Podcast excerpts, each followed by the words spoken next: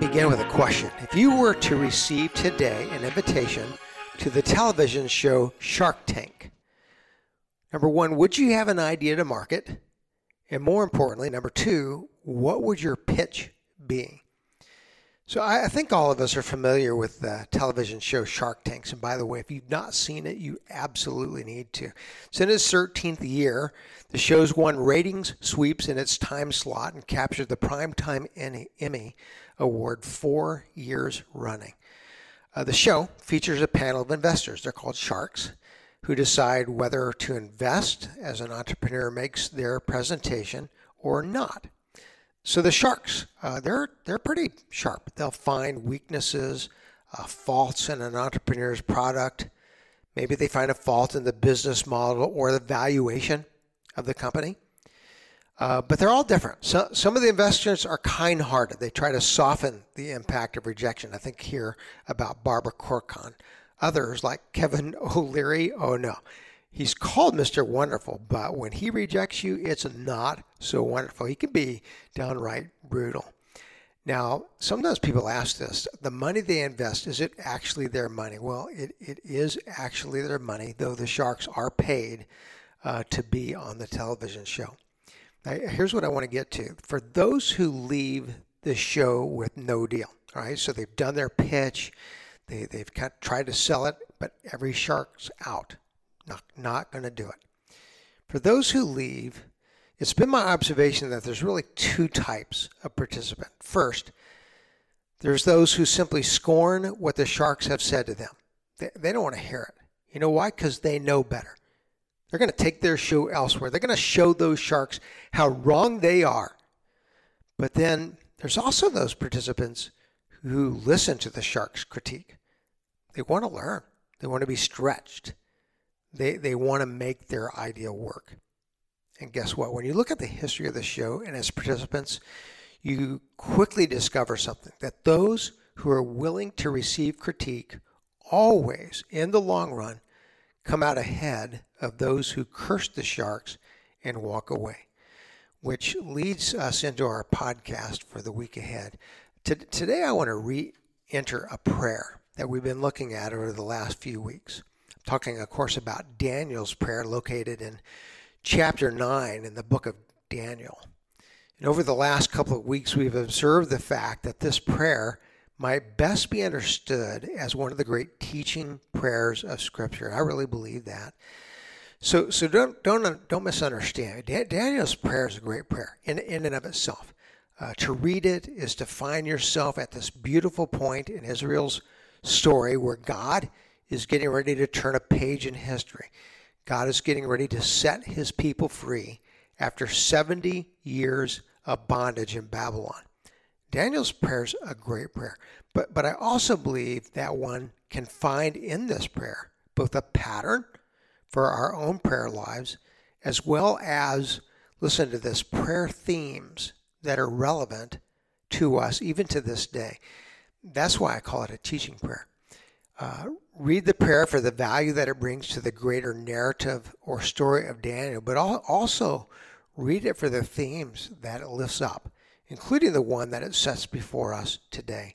Today we're going to be looking at verses 7 to 11 of the prayer, where we find a question at the heart of this scripture. Here, here's the question Has Israel learned?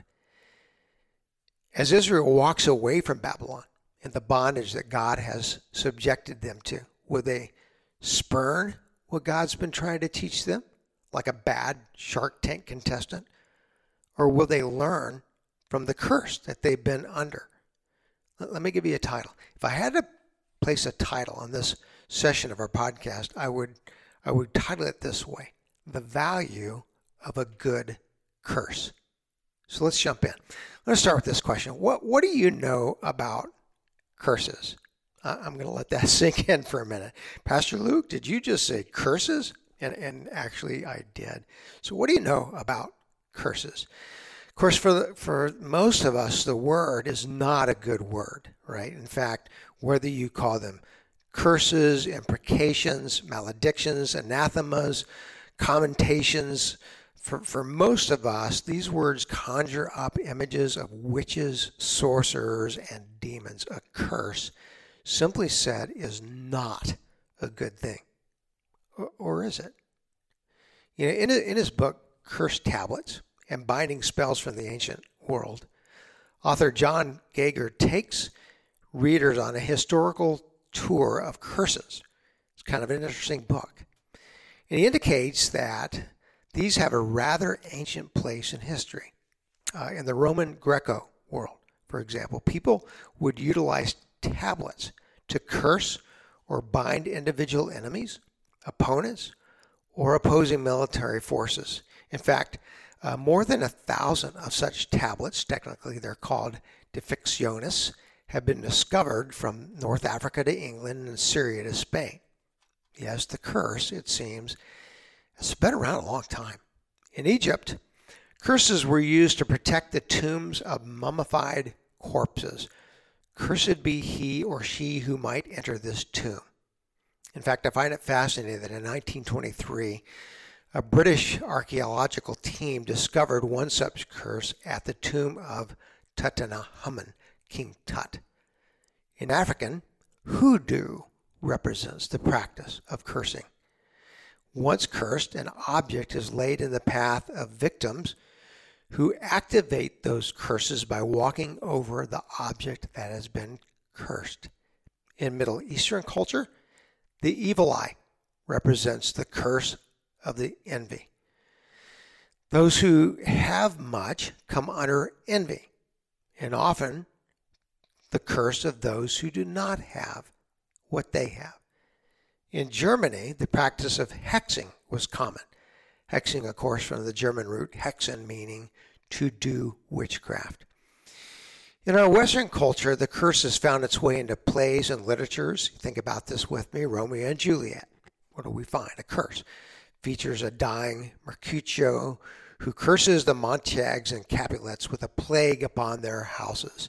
Sleeping Beauty features an evil fairy Carabosse more recently depicted as Maleficent in Disney films, who casts a curse on Princess Aurora, cursing her to die on her 16th birthday. And then there's Shrek. It's kind of a fun show. Yet, as fun as the show is, it does feature a curse placed upon Princess Fiona, who's cursed to live as a human by day, but an ogre by night. And you know what? I could go on and on. I think you get the point. When the word curse is used, it's often associated with some supernatural power or force that means harm or evil towards someone or someone's. We do not typically associate the word with anything good. But should we? So, so let me ask this question Are there curses in the Bible? It's interesting that every time I ask someone this question, there's a slight pause generally followed with a responsive question. Did you say curses in the Bible? I, I did. But give the individual a couple of minutes and they'll, they'll often acknowledge, well, I sort of remember a curse somewhere back in Genesis, referring, of course, to Genesis 3. So some people get there and acknowledge, well, there might be a curse in the Bible, but is it good or bad? typically we still perceive curses as something bad. Again, are they? So when Noah places a curse upon Canaan, one of Ham's sons, Genesis 9:25, what, what does he want to have happen? Does he wish harm upon Canaan? Or is there something deeper going on? When Joshua places a curse upon any future rebuilder of Jericho, Joshua 6, 26 and 27, what, what's meant to happen? Does this curse mean harm to some future person or people group? When Jesus, in what has to seem like a really odd move to his disciples, places a curse upon a barren fig tree, Mark 11, 14. What's going on? Is Jesus really angry at a tree? Oh, and what about Genesis 3:14? God's curse upon his own creation? How does that make sense? Why, why would God place a curse upon the very thing that he has made? You see, the reality is there really are quite a few curses in the Bible, including the one that we find here in the book of Daniel. Within the context of this great teaching prayer, there's a curse. The question is, what does it mean? So remember the words with me. Daniel's praying this prayer on behalf of all of Israel. And what he knows is this truth God is getting ready to turn a page in history. Having read the scrolls of Jeremiah, Daniel knows that God is getting ready to set Israel free from bondage that he has placed his people into. Why? Well, in order to bring Israel back to himself. Israel had become so distant from relationship with God, so, so close to what God had to say, that he, God, said, You know what, Israel, there's only one way to bring you back to me. And that one way involved the word pain. I'm going to place you into a position where there's nothing left, nothing left to cling onto but me. Now, as Daniel prays, the question is Will Israel, after they're freed from bondage, simply go back to its old ways?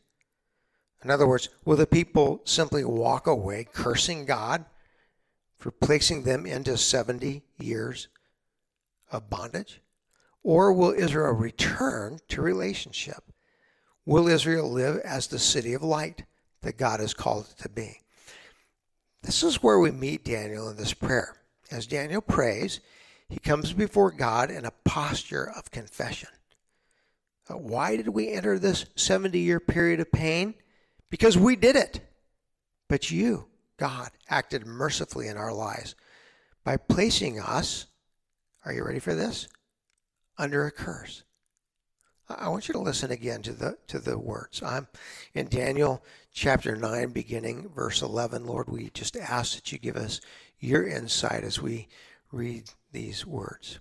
Okay, here's the verse. Quote, All Israel has transgressed your law and turned aside, refusing to obey your voice. What Daniel's doing here is he's confessing this is what brought Israel into bondage. We refused to obey your voice. Now keep reading.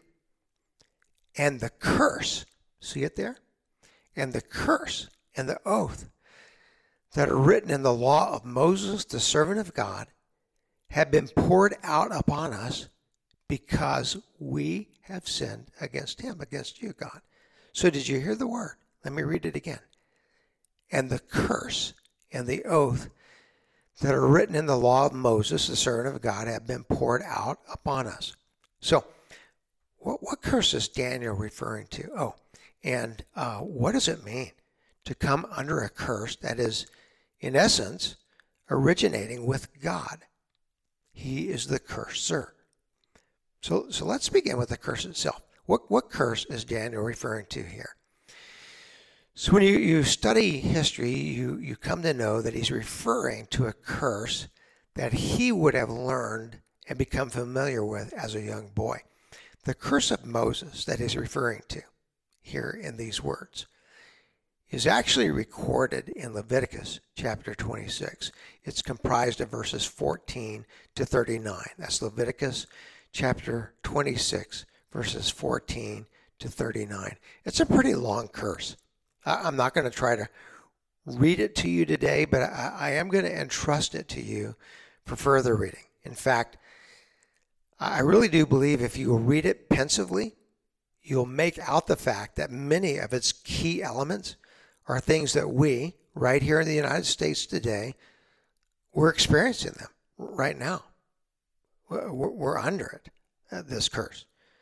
What I'm saying to you is if you keep a close eye on the, the news, on television and newspapers and news feeds, and then you read this curse, you'll not walk away without recognizing that we are. We're experiencing many of its chief components right now. Think, think about this. Uh, amongst the elements of this curse are drought. Verse 19 says, I will make your heavens like iron. In other words, they won't give up rain. By the way, there are significant portions of our country facing extreme drought right now, including the state that I live in, which happens to be one of the key, one of the key breadbasket states in our nation. We're in a drought. Fire. Verse 19 says, I will make your, uh, your earth like bronze. Think of molten bronze, fire that you cannot put out. Just watch the news. Not, not simply our country, but, but a lot of the world this, this the past several months have been on fire the entire summer. And as we enter fall, it continues to burn. Disease, verse 16, it calls out a wasting disease. Hmm. I wonder if we just faced a, a global virus and I could go on, but I'm not going to. Instead, I want to entrust you to read it.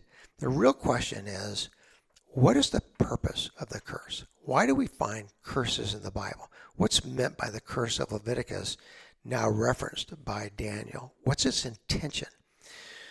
So, here I want to say a couple of things. First, I want you to think about the word itself. Again, what, what I know is that in our world today, the term is associated with harm. Curses are used with the intent of causing harm to another person or group of persons.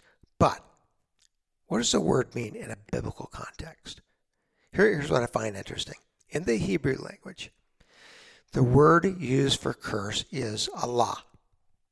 Note, this is different from the Arabic name for God as used in Islam, which sounds the same, Allah, but means something entirely different. So, what does the Hebrew term Allah mean? Technically, it does indeed mean curse, but here's what I find interesting the word has a linguistic tie to our word covenant. That's significant. Why? Think about this with me. God has made a covenant with man. A covenant to do what? To rescue us from sin, from death, and the devil. And how will God do this? Well, his covenant is centered on one and only one thing the person of Jesus Christ. God's covenant with you and me is this that if we will trust in the work of Jesus Christ, his fulfillment of the law on our behalf, his payment of sins through his blood, then we will have eternal life with God in heaven and on new earth. Ultimately, God fulfilled this covenant with us. How? By taking, I'm talking about 2 Corinthians 5:21 here, by taking him who knew no sin, Jesus, and making him to become sin on our behalf. In simple terms, God fulfills his covenant with us by placing Jesus under the curse of the cross on our behalf. Now, put this together with me. Here's what that means. When it comes to the word curse in the Bible, the intent is never to harm. No, oppositely. The intent of any curse that we find in the Bible, including the curse of Leviticus, which Daniel is referencing here, the intent of it is to do what? Is to bring us back to God. And I think that is the intent of the scripture before us. What Daniel is recognizing is there has been value in this curse. Yes, they have lived under a curse for 70 years. The purpose has not been to hurt Israel, but to bring Israel back to God. And now they're coming back different, a different people. Israel is now ready to, to listen, ready to engage the call of God. His prayer is a prayer that, in essence, confesses before God the rebellion that brought Israel 70 years of bondage. But it also professes the rescue that God is effecting under the hope that Israel will simply return to her calling. I'm going to say this as plainly as I can. There is great value in God's curse. Maybe not the curses of the world, but God uses hard things to bring us back to Himself. Which leads me to a couple of questions that I want to close with today. So, question one I want you to reflect on your own life for a moment as you look back over your years. What are some of those hard things that God has used in your life to restore your relationship with Him? As a long-time pastor, I, I have this conversation all the time. People will tell me about hard times, painful times in their lives, and I'll ask them, okay, that hurt. How did God use it in your life? And you know what? So often people will tell me, you know what, Pastor, actually, God used that hard time in my life to grow me, to renew me. I'm a different person because of it. So, again, my question to you when you reflect back on your own life, what have some of those times been where God has used hard things to renew you or to restore you, to bring you back to Him? Here's question number two, a little bit tougher. I want you to do some honest reflection in your life today. Is it possible that you, right now, are under a curse? Man, that sounds harsh. sounds harsh, doesn't it? But, but I, I don't mean it that way. I, I mean it actually biblically. Listen again to Daniel's quote of Leviticus 26. Quote, But if you will not listen to me, and you will not do my commandments, if you spurn my statutes, if you abhor my rules, then the curse. You see, when, when we hear the words, is it possible that I'm under a curse? We associate them with something bad, but that, that's not biblical. Biblical is God loves us too much to watch us live apart from his calling on our lives. And when the Bible uses the word curse, it's simply indicating that God is pursuing a relationship with us. And that means he will seek to remove anything, and I mean anything, that is in the way of our living in intimacy with him.